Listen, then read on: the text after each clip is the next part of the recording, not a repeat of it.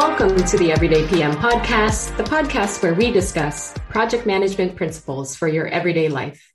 My name is Ann Campea, and I am a certified project slash program manager with a decade of experience working for healthcare, design and development, and tech industries. I am so excited to have you all join us for this week's topic on stakeholder management and team member personalities.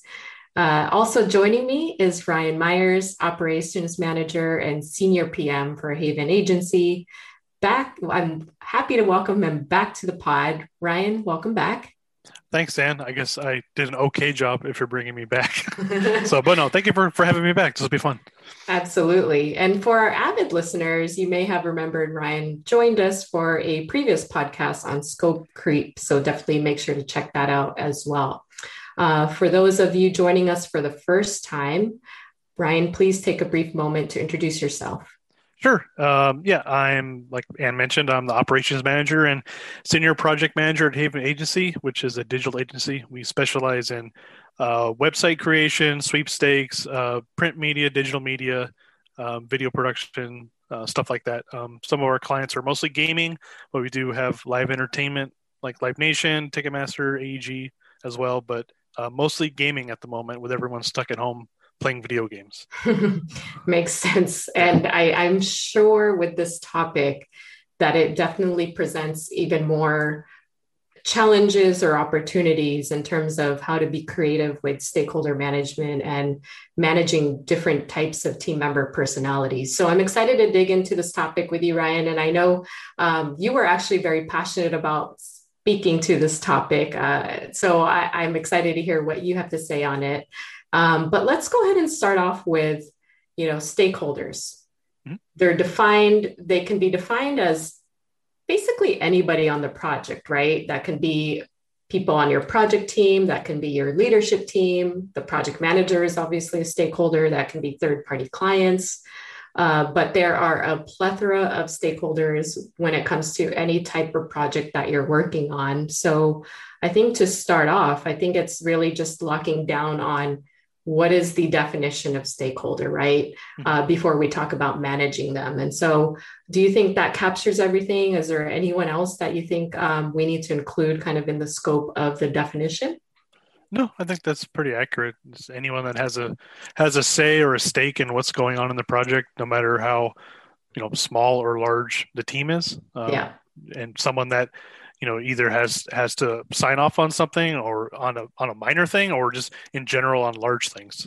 Yeah, agreed. And so, as you can see, even just from the definition, right, how broad of the scope that definition is, yeah. that the actual act of managing stakeholders is broad in it of itself. This process is massive because it not only includes managing all these types of people that are touching your project, but that includes communication, that includes managing feedback, that includes um, ensuring you're providing the best customer service possible, right? If you're working with a stakeholder who is also your client. So there's just a lot of things intricacies that have to that are involved in managing these stakeholders. So i think to break it down ryan and to really kind of focus on what we want to talk about today because you know this topic we could probably talk about for several pods right? Several yeah, hours of easily, podcasting.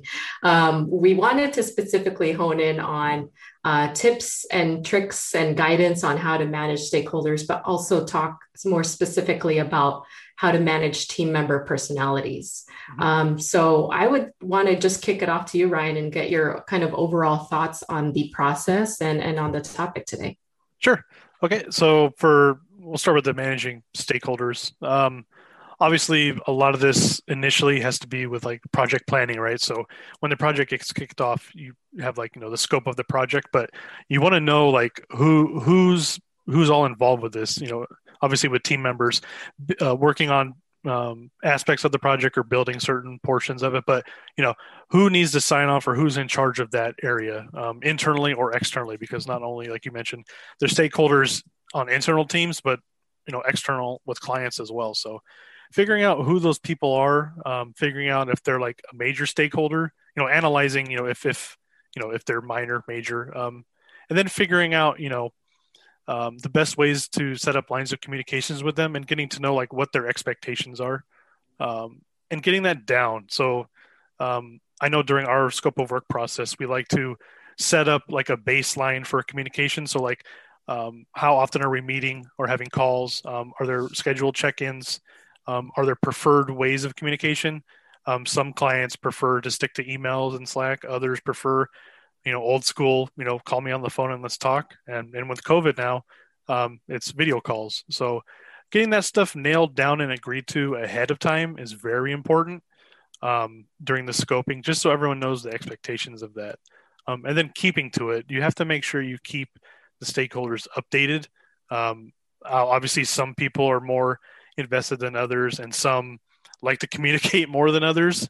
Um, so that that's always a fine line too, because there's like you're mentioning with COVID now, it's kind of different. Like projects, you know, some of these teams that we work with, like um, you know, people have been laid off, and there's not as much you know work in projects. So now this is some people's only project they're working on. So if they only have one thing to focus on, they're more likely to keep asking you things because they're not working on multiple things. Sure. So that's an interesting uh, balancing act too. But um, definitely communication is is the main main thing that needs to be set up and adhered to. I think um, to that's the main part of managing the expectations and getting across updates and and uh, what's going on day to day or week to week on the project.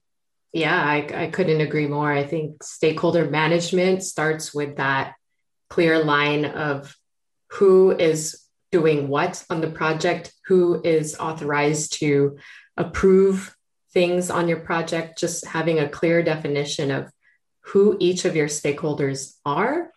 And a tip that I would give, and I think this is just a known tool that several project managers use, right, is a RACI matrix. I think it's as easy as understanding. And for those of you who are unaware of what a RACI is, it's a document that you can keep as Ryan's pointing out, you know, make sure you know everything and and and document it um, in terms of who your stakeholders are. But the race, what the RACI tells you is who's responsible, who is, um, I believe, authorized is what the A is, or who is accountable, depending on what you want to use that the A in the RACI um, for. But who is responsible, who is accountable who needs to be uh, i believe it's oh gosh help me out here ryan. What's the c in the RACI who uh, needs to be oh my gosh i'll have to look it up. Um, but it's after all, fi- it's after five. It's been a long day yeah so. you know like the one main tool that everybody uses that i can't remember the definition for. Yeah that tool. So um, it would be who's responsible who's accountable who's consulted and who's informed. Um, so what you would do is you would create this matrix. You would write down all of your stakeholders, who they are, what their role is, if you need to be, remember what that is. But under each, all you have to do is write down an R for being responsible, an A for accountable, C for consulted, and I for informed, right?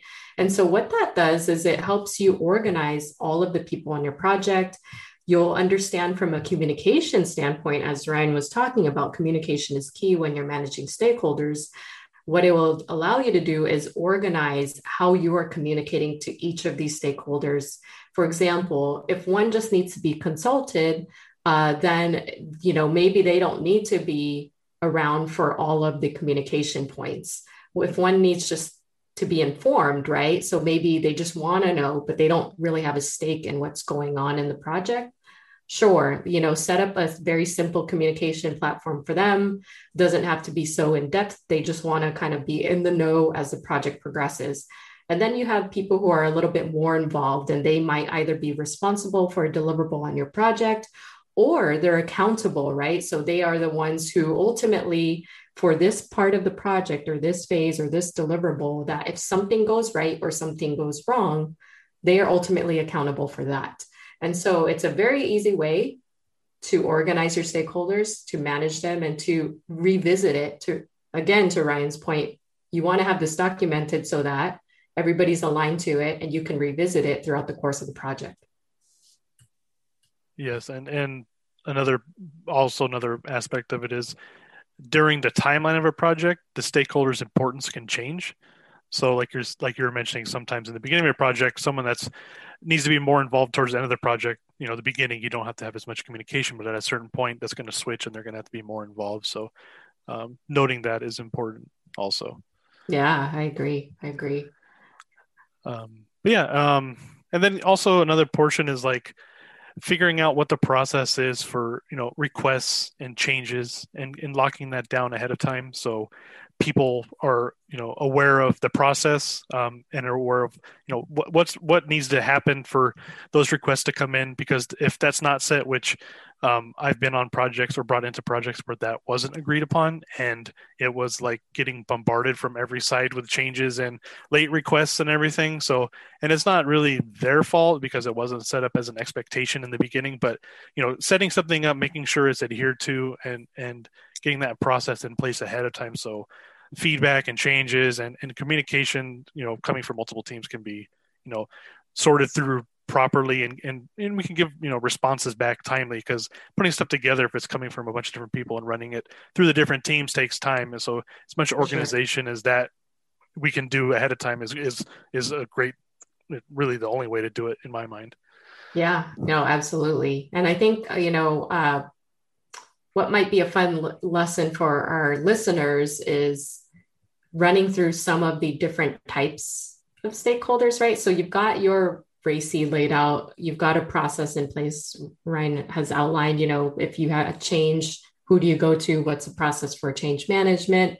You've got all of these processes in place in terms of how you will communicate change, who you're communicating to, et cetera, using your RACI matrix. But Let's talk through some of the kind of common roadblocks that we encounter as project managers when it comes to working with stakeholders, right? Because I think uh, as I bring up these different scenarios of stakeholders that you will encounter throughout the course of your career, I would be shocked if none of these resonate with you, Ryan, because I, I read through this list and I'm thinking, oh man, I can think about the exact situation I was in when I encountered a stakeholder like this. Mm-hmm. So I kind of want to just pick your brain and, and hear your thoughts on on the different scenarios here. If I could just shoot them at you and you you let us know if you've encountered it and maybe some of the strategies you've used um, in terms of either mitigating this type of stakeholder or working with that type of stakeholder. Sure. Um, let's, so let's go. first, we've got stakeholders who fear commitment, right? So you've got some stakeholders who, you know, particularly those who have promised a finished project in the past that did not materialize as they had vision envisioned. You have some stakeholders who are afraid to commit to the finished requirements or declare that the project is complete as per the scope. Have you encountered this type of stakeholder? Of course. yeah, no, th- there's yes, there's there's there's definitely stakeholders that really don't uh, they're scared to finalize stuff or make sure like the, the the end the end is it's always to them it's always kind of in flux um, yeah. it's it's like it's it's cool and then we're we're working on it and then you know actually maybe we should like no it was already you we wanted to finish it this way let's but no it definitely yeah that that has that is definitely one of the one of the types um to deal with not the worst but definitely de- definitely one of them that you have to be mindful of and and try to get some kind of commitment out of them which is tough depending on the level that the stakeholder is in the project but yeah uh, we definitely have some that are does i don't hopefully nobody nobody i know uh, listens to this it's comment very but, yeah very yeah, vague comments. yeah uh, design tends to be that portion a lot anybody sure. with design they're nobody's ever happy with how something looks and the longer it sits the more likely something's going to get requested to change. Um, so yeah that's yeah it's, it's definitely definitely something i've, I've dealt with. Um, a question with that for you. Um, obviously you've been PM, in the pm field for quite a while now and you worked in different fields um, hasbro and, and such. Have you noticed any difference in stakeholders with the different companies with personalities you know when it you know when it comes down to it there there's commonality amongst all of them right mm-hmm. uh, when when you lay it out as simple as you know plotting out where the stakeholders fall on the RACI matrix Mm-hmm. I would say there's a lot of similarities there. I think when we dig into team member personalities and behavior, mm-hmm. that's where you're going to see some key differences be- between industries simply because, you know, the product that you're producing or the simply the output of what the project is can be different. To your point, with this type of stakeholder that we're talking about, stakeholders who fear commitment, I think perfectionists are mm-hmm. always going to be on that list and having worked with creatives also trying to be creative uh, myself outside of what i do for on a day to day it's very hard to say something is finished to yeah. your point. You know you always want to try to perfect it. When you think it's finished you put your pencil down and then you look at it again a day later and you're like actually let me add more to it. And so uh, I think as PMs, we we play an important role in trying to figure out where that fear of commitment comes from and and and that's kind of our superpower right is if we understand why the stakeholder is afraid to commit to a project being done or to the requirements being finished if we understand where what's driving that then maybe there's a way for us to work with them to make sure they're reassured that the project is meeting their needs.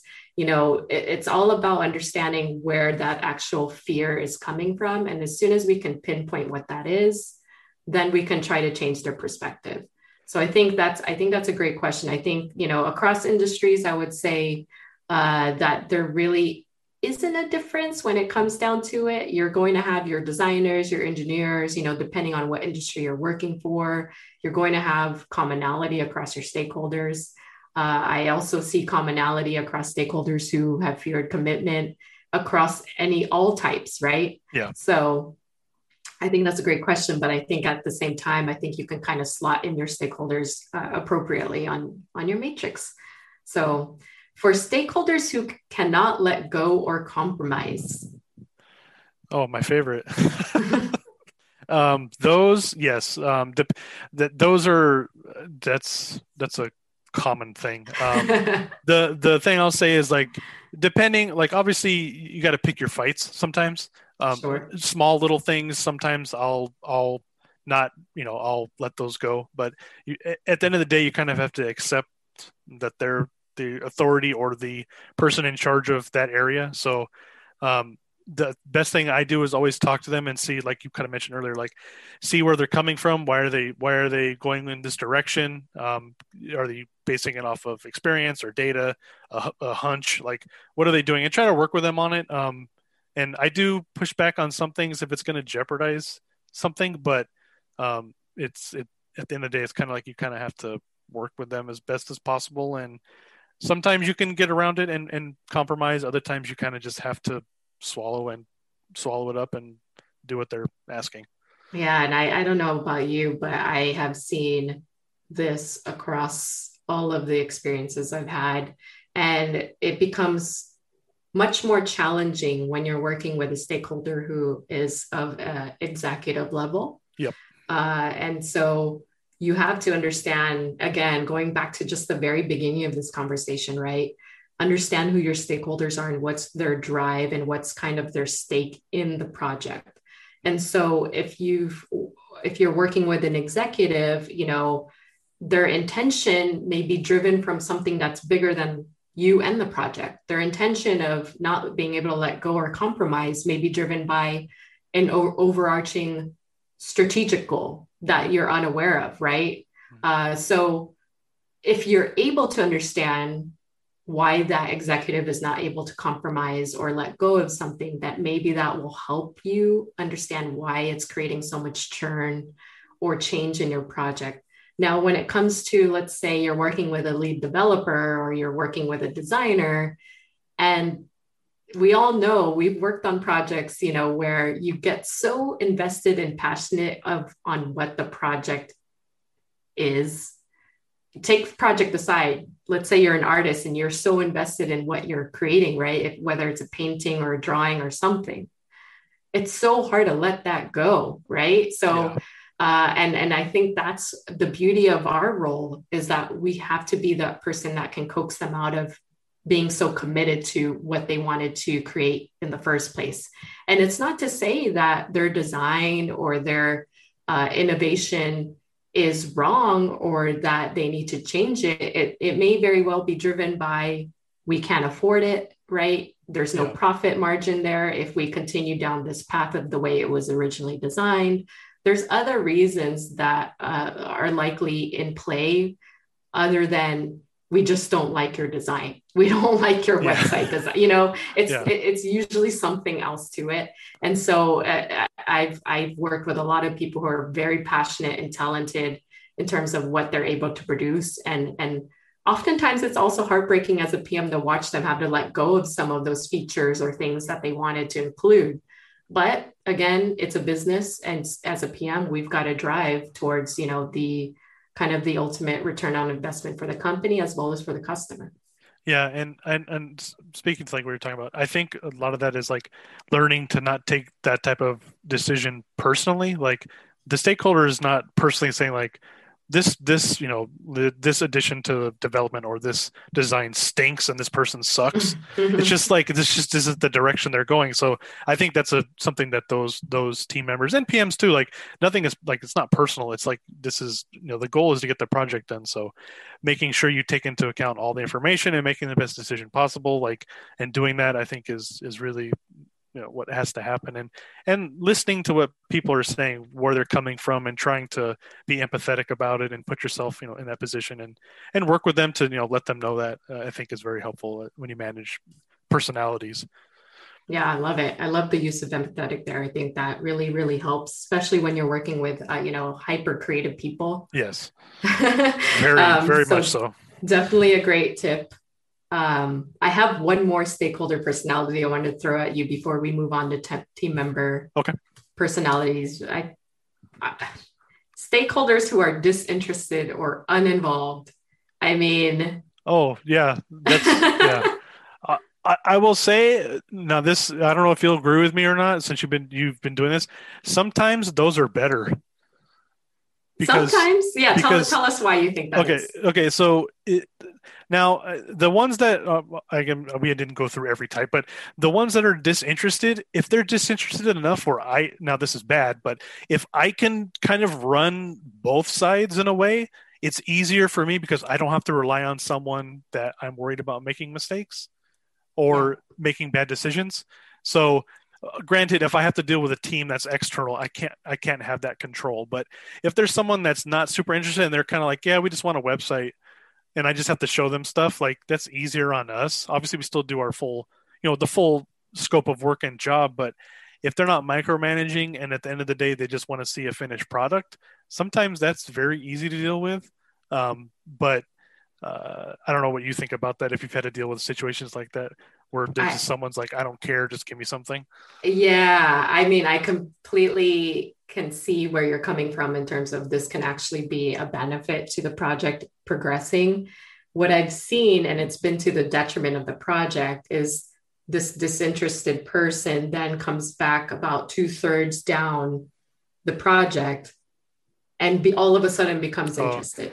Yeah, you know, and that's yeah. kind of you know your worst case scenario because yeah, you're plugging along, things are progressing, great, signing off on everything, awesome you're so close to whatever launching whatever that is and the stakeholder all of a sudden wakes up and is like oh i didn't approve that you know yeah. and so uh, that's that's kind of where you just have to just be hyper aware of who the stakeholder is, how they operate. And sometimes that just comes with experience of working with them or talking to people who have worked with that stakeholder.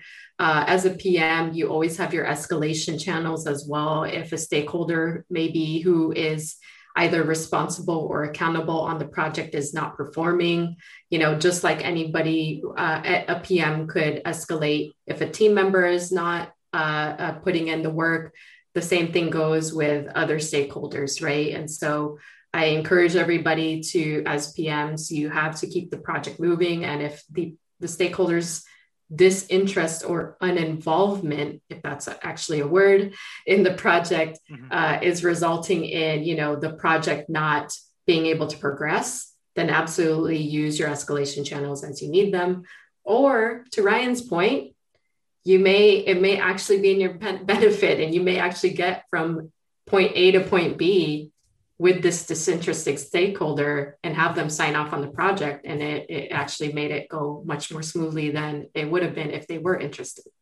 Yeah, and I and I should have you brought up a great point. Like I was using a couple of examples that I've dealt with, but yeah, if if the stakeholder is uninterested or not involved, but they still were waiting on them to approve things, or they're not getting back to us with proper you know assets or information, then yeah, that's obviously very bad, and you have to go around them or find other channels to get that stuff. But yeah, my my example was just like the the clients that are just like, yeah, we need to, we just need something, just build it.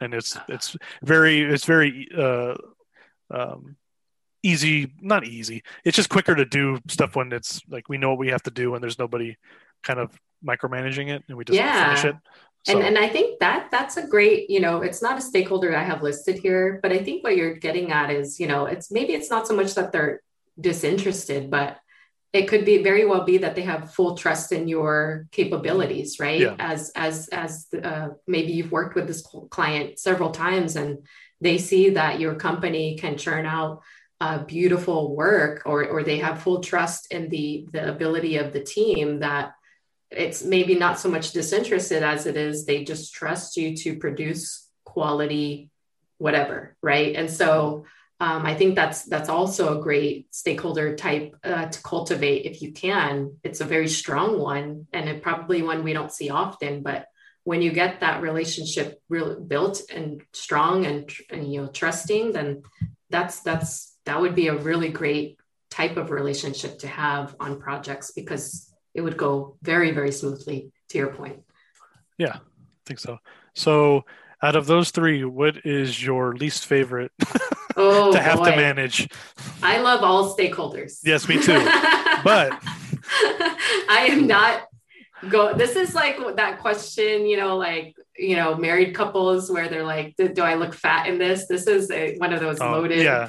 Questions just, ryan yeah, if yes. you want to choose one go ahead but i'm going to say that i love all of types of stakeholders i think it's the only way we can learn and kind of grow as pms is to encounter these different types, right? And to understand how to be able to work with all of them. Yeah, no, for sure. Everyone's everybody's different, eh, which is what we'll talk about in the personality section. But yeah, it's I don't I don't mean to put you out there walking the, walking the plank on that, but yeah, I, I I agree with you. We'll be safe. So Ryan, I think that will do it for this episode of the Everyday PM podcast. Uh, if folks want to continue the conversation about stakeholder management, where can they find you online? Sure. Uh, yeah. Uh, on Twitter, uh, RY Myers twenty five, and then I'm on LinkedIn. Um, I don't know what my I don't have a cool a cool link on LinkedIn. It's just like some random number thing. So I need to figure out how to. You have to show me how to change that where it actually has my name on it. I, well, yeah, maybe we'll spend another episode talking about how to change your LinkedIn URL. Um, but yeah, I definitely will make sure that you have. Um, for those listeners, you will have access to where Ryan Myers is located on LinkedIn. Uh, and you'll have a link directly to his profile if you want to chat with him further. Uh, you guys can also find me on LinkedIn Ann Campea, as well as other social media platforms. Uh, make sure that if you are listening to us on Apple Podcasts, to give us a five star review. That would be very much appreciated. The Everyday PM podcast is also available on Google Play, Anchor, Stitcher, and most podcasting platforms. So feel free to reach out to either of us on LinkedIn to push the conversation further. Uh, that will do it for Ryan and I in this week's installment of the Everyday PM podcast. Thank you so much for joining us, and until next time.